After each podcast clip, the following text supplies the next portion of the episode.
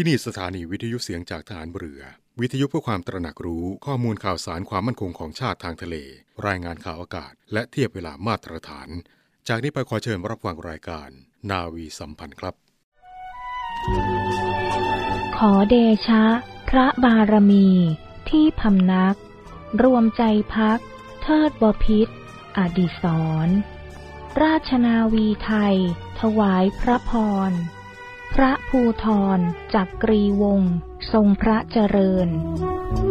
ด้วยกล้าวด้วยกระหม่อมขอเดชะ ข้าพระพุทธเจ้า ข้าราชการกองทัพเรือ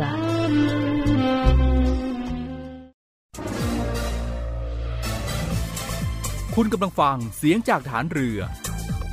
ทุกความเคลื่อนไหวในทะเลฟ้าฝั่งรับฟังได้ที่นี่เสียงจากทหารเรือ กับช่วงเวลาของรายการนาวีสัมพันธ์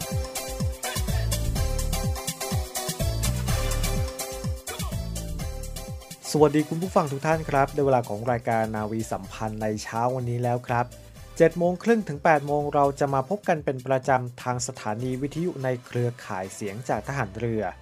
30 นาทีกับรายการนาวีสัมพันธ์จะมีเรื่องราวข่าวสารสาระที่น่าสนใจนำมาฝากให้กับคุณผู้ฟังได้รับฟังกันในทุกๆเช้าแบบนี้ครับ และพบกันในเช้าวันนี้ครับวันพุธที่ 3 สิงหาคม 2565 อยู่กับผมจ่าเอกปริพลเช่นเคยครับ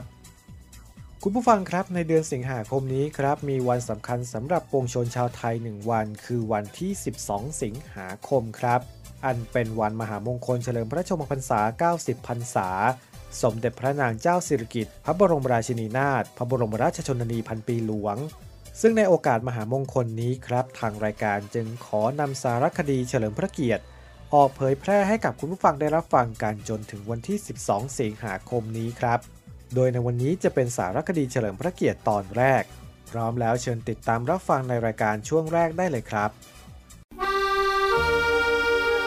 สมเด็จพระนางเจ้าสิริกิติ์พระบรมราชินีนาถพระบรมราชชนนีพันปีหลวง พระองค์ทรงเป็นต้นแบบที่ดี ทรงมานะอดทนอย่างไม่รู้สึกเหน็ดเหนื่อยพระวรกาย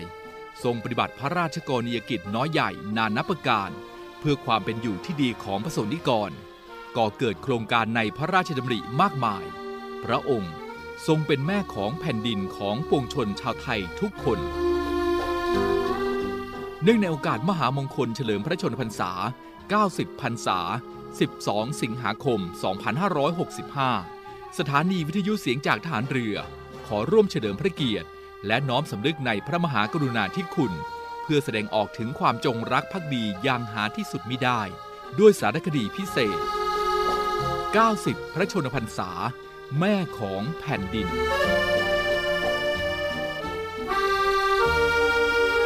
คุณฟังครับ สมเด็จพระนางเจ้าสิริกิติ์พระบรมราชินีนาถพระบรมราชชนนีพันปีหลวง ทรงมีพระนามเดิมว่า หม่อมราชวงศ์สิริกิติ์กิติยากร ซึ่งพระนามสิริกิติ์ได้รับพระราชทานจากพระบาทสมเด็จพระปกเกล้าเจ้าอยู่หัว มีความหมายว่า ผู้เป็นสีแห่งกิติยากร พระราชสมภพเมื่อวันที่ 12 สิงหาคม พุทธศักราช 2475 เมื่อวันที่ 5 ธันวาคม พุทธศักราช 2499 อันเป็นปีที่พระบาทสมเด็จพระบรมชนากาธิเบศรมหาภูมิพล อดุยเดชมหาราช บรมนาถบพิตร มีพระราชประสงค์จะผนวดเป็นพระภิกษุ ทรงพระกรุณาโปรดเกล้าโปรดกระหม่อม แต่งตั้งสมเด็จพระนางเจ้าสิริกิติ์พระบรมราชินี เป็นผู้สำเร็จราชการแทนพระองค์ ในระหว่างที่ผนวด และส่งพระราชดำริว่า สมเด็จพระนางเจ้าสิริกิติ์พระบรมราชินี ได้ทรงดำรงตำแหน่งผู้สำเร็จราชการแทนพระองค์ ในระหว่างที่ผนวด และได้ปฏิบัติพระราชภารกิจแทนพระองค์ ด้วยพระปรีชาสามารถ สนองพระราชประสงค์เป็นที่เรียบร้อย จึงทรงพระกรุณาโปรดเกล้าโปรดกระหม่อม ให้เฉลิมพระนามาพิไทย สมเด็จพระนางเจ้าสิริกิติ์พระบรมราชินีว่า สมเด็จพระนางเจ้าสิริกิติ์พระบรมราชินีนาถวันที่ 5 พฤษภาคม พุทธศักราช 2562 พระบาทสมเด็จพระวชิรเกล้าเจ้าอยู่หัว ทรงมีพระบรมราชองค์การ โปรดเกล้าโปรดกระหม่อม เฉลิมพระนามาพิไทยว่า สมเด็จพระนางเจ้าสิริกิติ์พระบรมราชินีนาถพระบรมราชชนนีพันปีหลวง ดังปรากฏเนื้อความในประกาศเฉลิมพระนามาพิไทยว่า โดยที่ทรงพระราชดำริด้วยพระราชฤทัยประกอบด้วยพระกตัญญูกะตะเวทิตา ระลึกถึงพระเดชพระคุณ สมเด็จพระบรมราชชนนี อันได้มีมาเป็นล้นพ้นยิ่งกว่าผู้อื่น และทรงพระราชดำริว่า พระบรมราชชนนี เป็นผู้ทรงพระคุณอันประเสริฐ ได้ทรงบำเพ็ญพระราชกรณียกิจ อันได้บังเกิดประโยชน์แก่ชาติบ้านเมือง และประสงนิกรเป็นอเนกปริยาย มีพระราชฤทัยเปี่ยมด้วยพระเมตตากรุณาธิคุณ เสด็จออกสอดส่องดูแลทุกสุขของราษฎร ทั่วทุกแห่งหน แม้ในพื้นที่ห่างไกลธุรกันดารด้วยพระวิริยะอุตสาหะอย่างยิ่งยวด โดยทรงดำเนินพระราชจริยวัตรด้วยพระราชปณิธานแห่งธรรมราชินี ในสุภาพสมัยอันเป็นมหามงคล พระราชพิธีบรมราชาพิเศษนี้ สมควรจะเฉลิมพระเกียรติยศ สนองพระคุณตามโบราณราชประเพณี อันจะอำนวยสิริสวัสดิ์พิพัฒนมงคลแด่พระองค์ และสยามรัฐสีมาอาณาจักร จึงมีพระบรมราชโองการ โปรดเกล้าโปรดกระหม่อม ให้เฉลิมพระนามาพิไทย สมเด็จพระบรมราชชนนี ตามที่จารึกในพระสุพรรณบัตรว่า สมเด็จพระนางเจ้าสิริกิติ์พระบรมราชินีนาถพระบรมราชชนนีพันปีหลวง แม่ของแผ่นดิน สมเด็จพระนางเจ้าสิริกิติ์พระบรมราชินีนาถพระบรมราชชนนีพันปีหลวง ทรงเป็นต้นแบบที่ดี ทรงมานะอดทนอย่างไม่รู้สึกเหน็ดเหนื่อยพระวรกาย ทรงปฏิบัติพระราชกรณียกิจน้อยใหญ่นานนับประการ เพื่อความเป็นอยู่ที่ดีของพระสงฆ์นิกรก่อเกิดโครงการในพระราชดำริมากมาย กลายเป็นแม่ของแผ่นดินของปวงชนชาวไทยทุกคน ติดตามสารคดีพิเศษ 90 พระชนมพรรษา แม่ของแผ่นดินได้ใหม่ ในครั้งต่อไป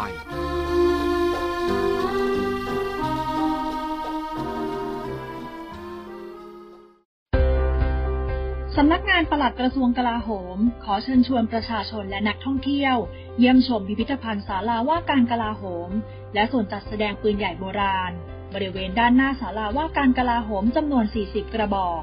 เพื่อศึกษาประวัติศาสตร์ในการรักษาอธิปไตยของชาติ รวมถึงผลงานทางศิลปะอันทรงคุณค่า ที่ดำรงไว้ซึ่งเอกลักษณ์ของความเป็นไทย โดยสามารถเข้าเยี่ยมชมได้ในวันและเวลาราชการ หรือติดต่อได้ที่ 0816173233 และ 0898167188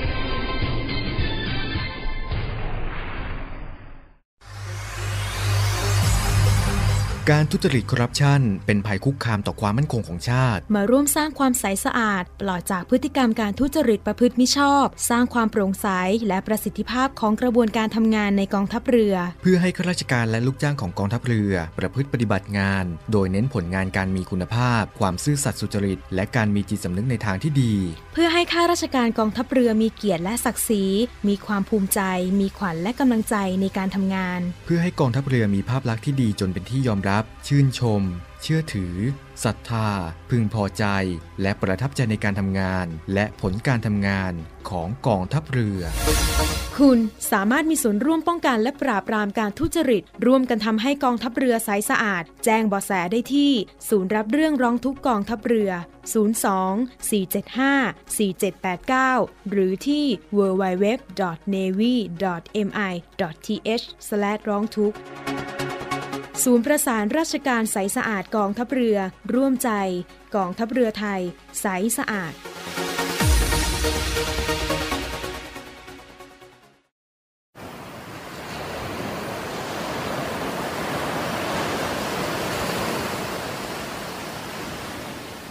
หาดทรายขาว น้ำทะเลใส เริ่มต้นได้ด้วยมือเรา เชิญร่วมเป็นส่วนหนึ่งในการดูแลรักษาท้องทะเลไทย ไม่ทิ้งขยะลงแหล่งน้ำชายหาดและท้องทะเล เพื่อลดปัญหาขยะมลพิษ ลดการใช้ถุงพลาสติก ไม่ทำร้ายสัตว์ทะเลหายาก และทำการประมงอย่างถูกวิธี เพื่ออนุรักษ์แนวปะการังอย่างยั่งยืน และท่องเที่ยวแบบวิถีใหม่ ปลอดภัยต่อธรรมชาติ กองทัพเรือสนับสนุนการปกป้องรักษาทรัพยากรธรรมชาติทางทะเลของไทย เพื่อความอุดมสมบูรณ์และยั่งยืนตลอดไป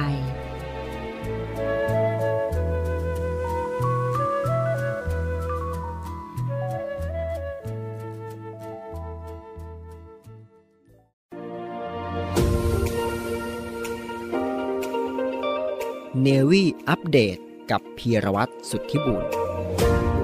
วัสดีครับคุณผู้ฟังครับอยู่กับผมพีรวัตรสุธิบุญครับวันนี้ก็กลับมาพบกันอีกครั้งครับคุณผู้ฟัง แล้วก็ยังคงมีเรื่องราวข่าวสารต่างๆ ที่สนใจ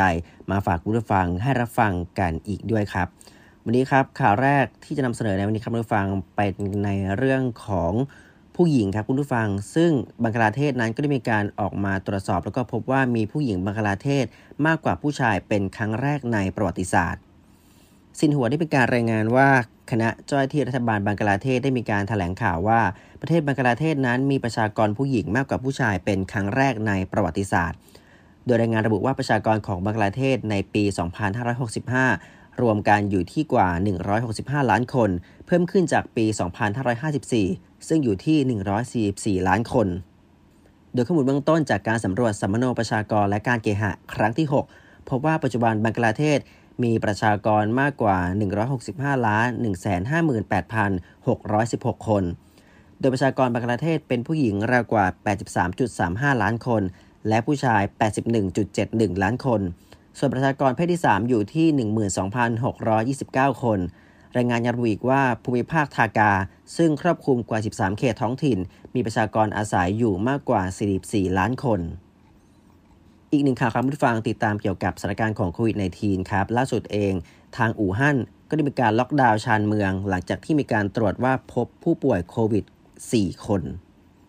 BBC ได้มีการรายงานว่าทางเขตเจียงเซี่ยที่มีประชากรเกือบ 1 ล้านคน ในชานเมืองอู่ฮั่นตอนกลางของจีน ซึ่งถือว่าเป็นเมืองที่มีการบันทึกโควิด -19 เป็นครั้งแรก โดยออกคำสั่งล็อกดาวน์เพื่อให้ผู้คน อยู่อาศัยภายในที่พักหรือสถานที่เป็นเวลา 3 วัน หลังจากที่มีการตรวจพบผู้ป่วยโควิด -19 ไม่แสดงอาการ 4 คน โดยในจำนวนนี้ 2 คนถูกตรวจพบเมื่อวันที่ 25 กรกฎาคมที่ผ่านมา และอีก 2 คนนั้นถูกตรวจพบผ่านการติดตามผู้ติดต่อไม่นานหลังจากที่ออกคำสั่งล็อกดาวน์ เมืองอู่ฮั่นถือว่าเป็นเมืองที่มีประชากรกว่า 12 ล้านคน และก็กลายเป็นที่รู้จักทั่วโลกในช่วงต้นปี 2563 ในฐานะสถานที่ที่แรกที่นักวิทยาศาสตร์ได้มีการตรวจพบไวรัสโคโรนาสายพันธุ์ใหม่ แล้วก็ถือว่าเป็นเมืองแรกที่มีการใช้มาตรการล็อกดาวน์ขั้นรุนแรง ซึ่งก็ถือว่าเรื่องนี้เองครับผู้ฟัง ก็สร้างความตกตะลึงไปทั่วเป็นวงกว้างแต่ไม่นานมานี้หลายเมืองและก็หลายประเทศนั้น ก็มีการจำเป็นที่จะต้องบังคับใช้มาตรการใกล้เคียงกัน ต่อมาจีนนั้นก็ถือว่ากลายเป็นที่รู้จักในฐานะเรื่องราวความสำเร็จ โดยมีการยกเลิกมาตรการล็อกดาวน์เร็วกว่าหลายประเทศ แต่ก็ต้องพลิกผันอีกครั้งผู้ฟังเมื่อจีนได้นำนโยบายโควิด -19 เป็นศูนย์หรือว่า Zeroรวมถึงการตรวจหาเชื้อจำนวนมาก การกักตัวอย่างเข้มงวด และก็การล็อกดาวน์เฉพาะพื้นที่ แทนที่จะพยายามอยู่ร่วมกับไวรัสเหมือนกับหลาย ๆ ประเทศอื่น ๆ เป็นส่วนใหญ่ และเรื่องนี้เองแม้ว่านโยบายดังกล่าวนี้จะทำให้ผู้เสียชีวิตน้อยลงกว่าประเทศอื่น ๆ แต่ก็ต้องมาเชิญกับการต่อต้านเพิ่มขึ้น เนื่องจากคนและก็ธุรกิจนั้นจะต้องมาเชิญเกี่ยวกับในเรื่องปัญหา และก็ข้อตึงเครียดหลายประการโดยเมื่อช่วงต้นสัปดาห์เดียวกันนั้น นักวิทยาศาสตร์ก็ได้มีการระบุว่ามีหลักฐานที่น่าสนใจว่าตลาดอาหารทะเล และก็สัตว์ป่าหัวหนานของเมืองบูฮั่นเป็นศูนย์กลางของการระบาดโควิด หลังจากที่ได้มีการศึกษาผ่านพิชยาพิจารณ์ 2 ฉบับ มีการตรวจสอบข้อมูลอีกครั้งหลังจากการระบาดในช่วงต้นเมื่อเมืองดังกล่าว โดยการศึกษาฉบับหนึ่งก็ได้มีการแสดงว่าผู้ป่วยกลุ่มแรกนั้น กระจุกตัวอยู่รอบตลาด ส่วนอีกการศึกษาข้อมูลทางพันธุกรรม เพื่อติดตามระยะการระบาดทั้งหมดก็ได้มีการชี้ว่าไวรัสโควิด -19 จำนวน 2,000 เข้าสู่ร่างกายมนุษย์ พร้อมกันนี้เองคณะนักวิจัยก็ยังมีการระบุว่าหลักฐานนี้แสดงว่าไวรัสโควิด -19 อยู่ในสัตว์เลี้ยงลูกด้วยนมที่มีชีวิต ซึ่งขายอยู่ที่ตลาดหัวหนาน เมื่อปลายปี 2562 แล้วก็ไวรัสโควิด -19 นั้น แพร่ไปสู่คนทำงาน หรือว่าซื้อของที่ตลาดแห่งนั้น ในช่วงเทศกาลหกล้น โดยได้มีการแยกกันสองครั้ง โดยมนุษย์ติดเชื้อไวรัสจากสัตว์ตัวหนึ่ง ส่วนฝั่งของศาสตราจารย์เดวิดโรเบิร์สันนักไวรัสวิทยาจากมหาวิทยาลัยกลาสโกว์หนึ่งในนักวิจัยผู้เกี่ยวข้องของ BBC ก็ได้มีการกล่าวแล้วก็หวังว่าการศึกษาดังกล่าวนี้ จะเป็นการแก้ไขบันทึกข้อมูลที่เป็นเท็จว่าไวรัสมาจากห้องทดลอง ทั้งนี้ยิ่งต้องบอกอย่างนี้คุณผู้ฟังว่าจีนนั้นมีผู้ป่วยมากกว่า 2.2 ล้านคน และเสียชีวิตกว่า 14,720 ราย หลังจากที่โควิด -19 เริ่มระบาดใหญ่เมื่อปี 2562 ที่ผ่านมา ตามข้อมูลของมหาวิทยาลัยจอห์นฮอปกินส์ของสหรัฐอเมริกาครับ ก็ต้องบอกอย่างนี้ครับคุณผู้ฟังว่าก็ต้องย้ำกันอย่างต่อเนื่องเกี่ยวกับการดูแลรักษาตัวเองไม่ว่าจะเป็นการสวมหน้ากากอนามัย การล้างมือให้สะอาด แแล้วก็การเว้นระยะห่างทางสังคมครับทุกฟัง แม้ว่าหลายพื้นที่นั้นจะให้ถอดหน้ากากอนามัยในที่โล่งแจ้งได้ แต่เมื่อเราอยู่ในสถานการณ์ที่มีผู้คนพลุกพล่าน แล้วก็ใกล้ชิดกับผู้คนเป็นจำนวนมาก ก็สวมหน้ากากอนามัยไว้ ก็จะเป็นการปลอดภัยอย่างดีที่สุดครับ เนวี่อัปเดตกับพีรวัตรสุทธิบุญเราในเรือเรานี้ โรงเรียนในเรือจัดสร้างวัตถุมงคล สมเด็จพระเจ้าตากสินมหาราช กู้ชาติ 255 ปี เพื่อหารายได้ดำเนินการก่อสร้างพระบรมราชานุสาวรีย์สมเด็จพระเจ้าตากสินมหาราช ภายในพื้นที่โรงเรียนในเรือ เพื่อน้อมรำลึกถึงพระมหากรุณาธิคุณของพระองค์ ที่ทรงมีต่อปวงชนชาวไทย และเป็นการสร้างขวัญกำลังใจให้แก่กำลังพลโรงเรียนในเรือกองทัพเรือ ตลอดจนบุคคลทั่วไปที่ได้เคารพสักการะ การจัดสร้างวัตถุมงคลในครั้งนี้ ประกอบด้วยพระบรมรูปหล่อจำลองขนาด 9 นิ้ว แบบเหมือนพระบรมราชานุสาวรีย์ที่จะจัดสร้าง และเหรียญที่ระลึกมีรูปทรงเป็นตราสามสมอ ซึ่งเป็นสัญลักษณ์ของโรงเรียนนายเรือ ขอเชิญชวนผู้มีจิตศรัทธาร่วมบริจาคเช่าบูชา โดยจะเป็นส่วนหนึ่งในวาระสำคัญที่ได้น้อมระลึกถึงพระมหากรุณาธิคุณ ในการร่วมสนับสนุนการก่อสร้างพระบรมราชานุสาวรี โดยการโอนเงินผ่านธนาคารทหารไทยธนชาติจำกัดมหาชน สาขาตลาดปากน้ำ บัญชี โรงเรียนในเรือเพื่อกองทุนจัดสร้างพระบรมราชานุสาวรี สมเด็จพระเจ้าตากสินมหาราช บัญชีเลขที่ 013ขีด7ขีด15695ขีด6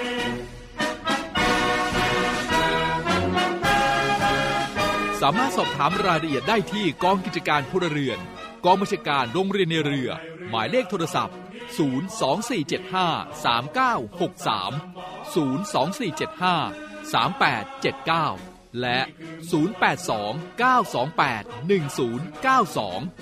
0829281092 ID ไลน์ในการสั่งจอง 0829281092 วัตถุมงคลสมเด็จพระเจ้าตากสินมหาราช กู้ชาติ 255 ปี เรานักเรียนนายเรือชายชาเชื้อแกล้วกล้ามุ่งศึกษานาที่รั้วทะเลไทย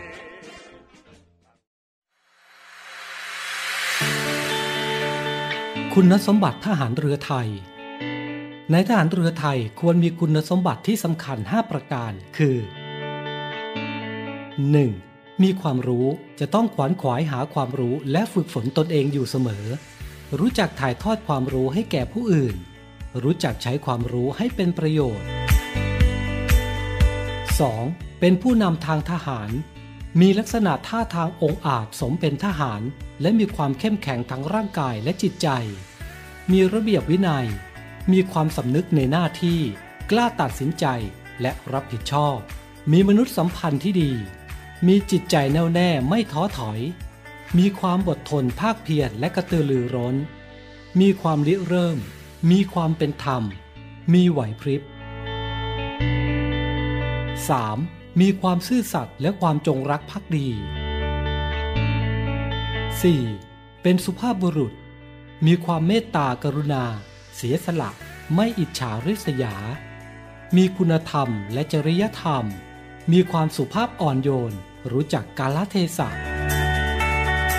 5. มีความละเอียดรอบคอบไม่ประมาท คุณสมบัติทหารเรือไทย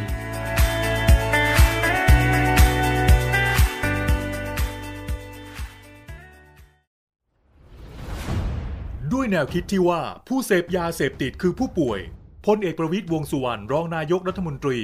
จึงเร่งแก้ปัญหายาเสพติดในสถานการณ์โควิด -19 อย่างยั่งยืน โดยบูรณาการทุกภาคส่วนร่วมกันช่วยเหลืออย่างเป็นระบบ ตั้งแต่รับแจ้งสายด่วนผ่านศูนย์ดำรงธรรม 1567 โดยมีภาคีเครือข่ายอาทิฝ่ายปกครอง สาธารณสุข และอีกนับสิบหน่วยงานพร้อมให้บริการตลอด 24 ชั่วโมง ให้คำปรึกษาและพาผู้ป่วยที่สมัครใจ เข้าสู่ขั้นตอนการคัดกรองบำบัด รักษาฟื้นฟูทั้งในและนอกสถานพยาบาล ตลอดจนส่งเสริมอาชีพเพื่อให้กลับสู่วิถีชีวิตที่ดีขึ้นกว่าเดิม โดยเน้นย้ำให้ชุมชนหมู่บ้าน มีส่วนร่วมเป็นศูนย์กลางช่วยแก้ปัญหา ดูแล และให้โอกาสอย่างจริงใจ เพื่อเป็นการคืนคนดีสู่สังคม ตามเจตนารมณ์ของรัฐบาล ที่จะไม่ทิ้งใครไว้ข้างหลัง รับแจ้งสายด่วนผ่านศูนย์นำรงธรรม 1567 คุณผู้ฟังครับ ไข่ไก่เป็นวัตถุดิบในการประกอบอาหารประจำครัวไทยมาช้านานครับ สามารถนำไปปรุงได้ทั้งอาหารคาวและอาหารหวาน กระทั่งเวลาที่ยากลำบากที่สุด การปรุงเมนูไข่แบบง่ายๆ ก็ช่วยชีวิตคนเอาไว้ได้มากแล้ว ไข่จึงเป็นมากกว่าอาหารครับ จะบอกว่าเป็นวัฒนธรรมที่อยู่กับการกินของคนไทยมาโดยตลอดก็ไม่ผิดนักนะครับ เมนูไข่เป็นเมนูที่ปรุงได้ไม่ยากครับ และสารอาหารที่ได้จากไข่ก็ถือว่าเหมาะสม แต่มีข้อแนะนำครับว่าควรปรุงไข่ให้สุกโดยใช้ความร้อนที่เหมาะสมครับ เช่นไข่ต้มไข่ดาวไข่เจียว ส่วนเมนูที่ช่วงหลังนี้เริ่มจะได้รับการพูดถึง ไม่ว่าจะเป็นไข่ดิบ ไข่ดองน้ำปลา เป็นการบริโภคไข่แบบที่ไม่ผ่านความร้อนครับ ซึ่งที่จริงแล้วค่อนข้างมีความเสี่ยงต่อการเกิดปัญหาทางสุขภาพครับ จึงมีข้อแนะนำส่วนใหญ่ว่าไม่ควรบริโภคไข่ในลักษณะนี้ โดยเฉพาะในกลุ่มผู้ที่อาจจะได้รับผลกระทบจากการติดเชื้อ เนื่องจากบริโภคอาหารไม่สุกจากการปรุงร้อนได้ เช่น กลุ่มผู้สูงอายุเด็กเล็ก ผู้ที่มีปัญหาเกี่ยวกับระบบภูมิคุ้มกัน และผู้ที่เจ็บป่วย หรือมีโรคประจำตัวอยู่ครับ มีข้อควรรู้สำหรับไข่ไก่นะครับหนึ่งก็คือสารอาหารหลักในไข่ไก่และการปรุง ตัวไข่ไก่นั้นเป็นที่รู้จักกันดีครับว่าคือแหล่งโปรตีนที่มีคุณภาพ ให้กรดอะมิโนครบถ้วน ในไข่ไก่หนึ่งฟองขนาดเบอร์ 2 จะให้โปรตีนประมาณ 7 กรัมครับ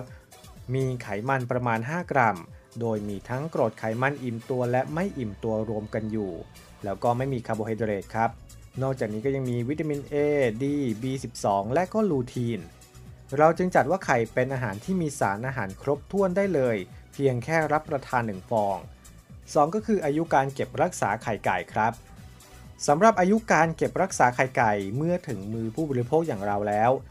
จะเก็บรักษาไข่ไว้ในตู้เย็นได้นานที่สุดประมาณ 2-3 สัปดาห์ครับ และพื้นที่ในตู้เย็นที่เหมาะสมแก่การเก็บรักษาไข่ที่สุด ก็คือด้านในของชั้นวางครับ เพราะว่ามีอุณหภูมิที่เย็นคงที่ และเก็บได้ทั้งถาดไข่ที่ซื้อมาได้เลย ถึงแม้ว่าบริเวณตู้จะมีการออกแบบมาให้มีช่องวางไข่ก็ตาม แต่บริเวณตู้จะมีอุณหภูมิที่ไม่คงที่ครับ เนื่องจากมีการเปิดปิดอยู่เสมอ ปัจจัยหนึ่งที่ทำให้ไข่เสียได้ก็คืออุณหภูมิที่เปลี่ยนไปมาครับ เร่งให้ไข่เสียไวขึ้น โดยเฉพาะสาเหตุจากเชื้อซาโมเนลลา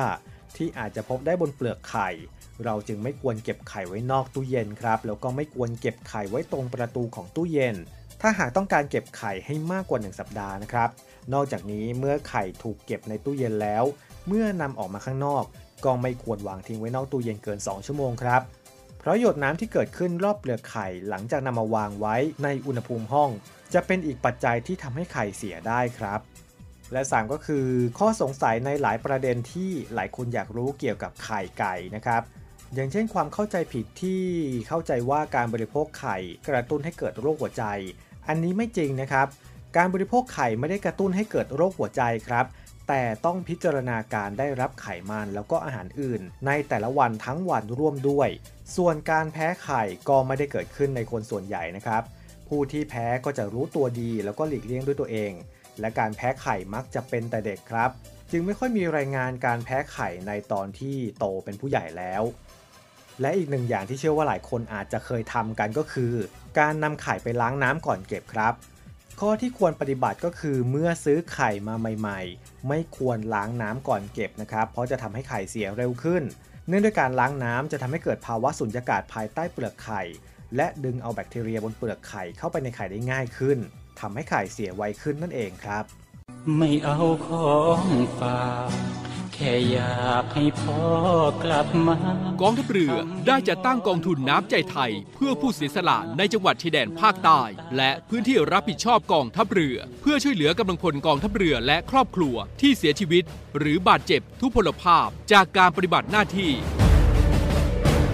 ขอเชิญร่วมบริจาคเงินสมทบทุนช่วยเหลือได้ที่ ธนาคารทหารไทย ธนชาติจำกัดมหาชน หมายเลขบัญชี 115ขีด2ขีด17087ขีด2ชื่อบัญชีกองทุนน้ำใจไทยเพื่อผู้เสียสละในจังหวัดชายแดนภาคใต้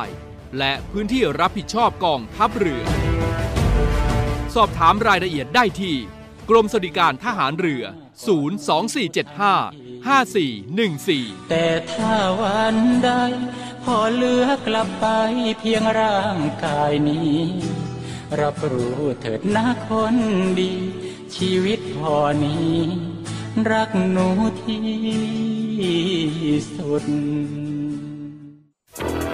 มาร่วมเป็นส่วนหนึ่งในการป้องกันและปราบปรามการทำความผิดเกี่ยวกับความมั่นคงของประเทศกับกองทัพเรือพบเห็นเว็บไซต์และการทำความผิดเกี่ยวกับความมั่นคงของประเทศ แจ้งเบาะแสได้ที่ cybercrime@navy.mi.th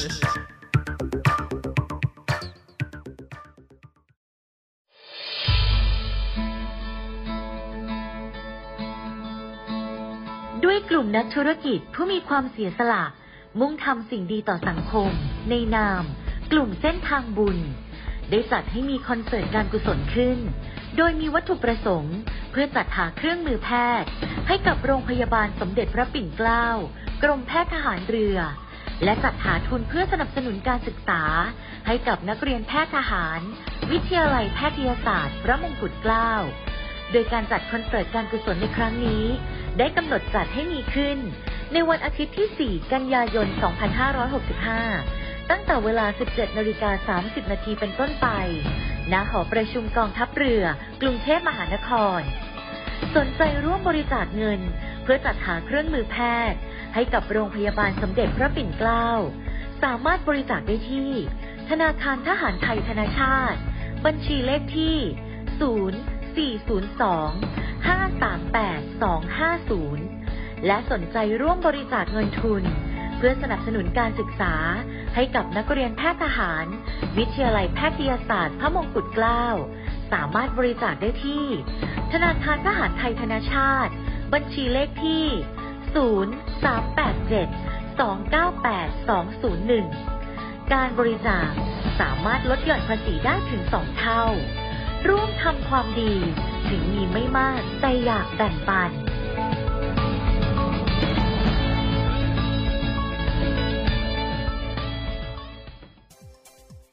และทั้งหมดนั่นก็คือรายการนาวีสัมพันธ์ในเช้าวันนี้ครับ วันนี้หมดเวลาลงแล้วต้องลาคุณผู้ฟังไปก่อน แล้วพบกันใหม่กับรายการนาวีสัมพันธ์ในวันพรุ่งนี้สำหรับวันนี้สวัสดีครับ two, three, four.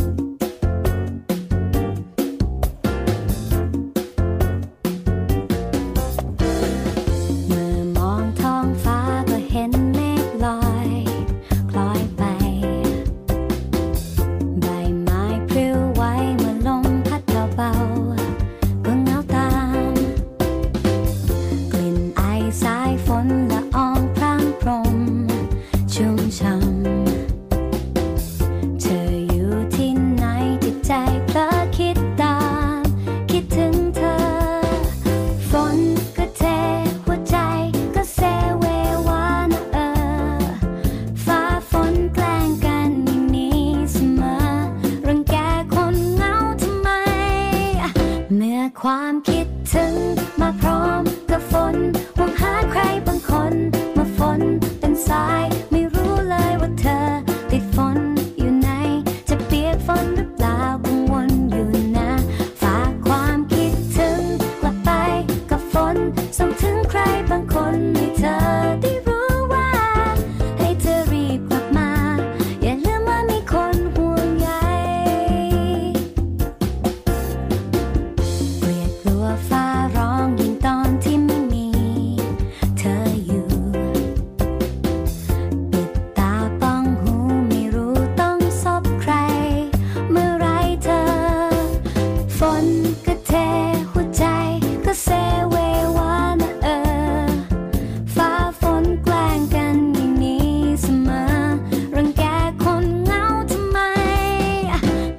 ความคิดถึงมาพร้อม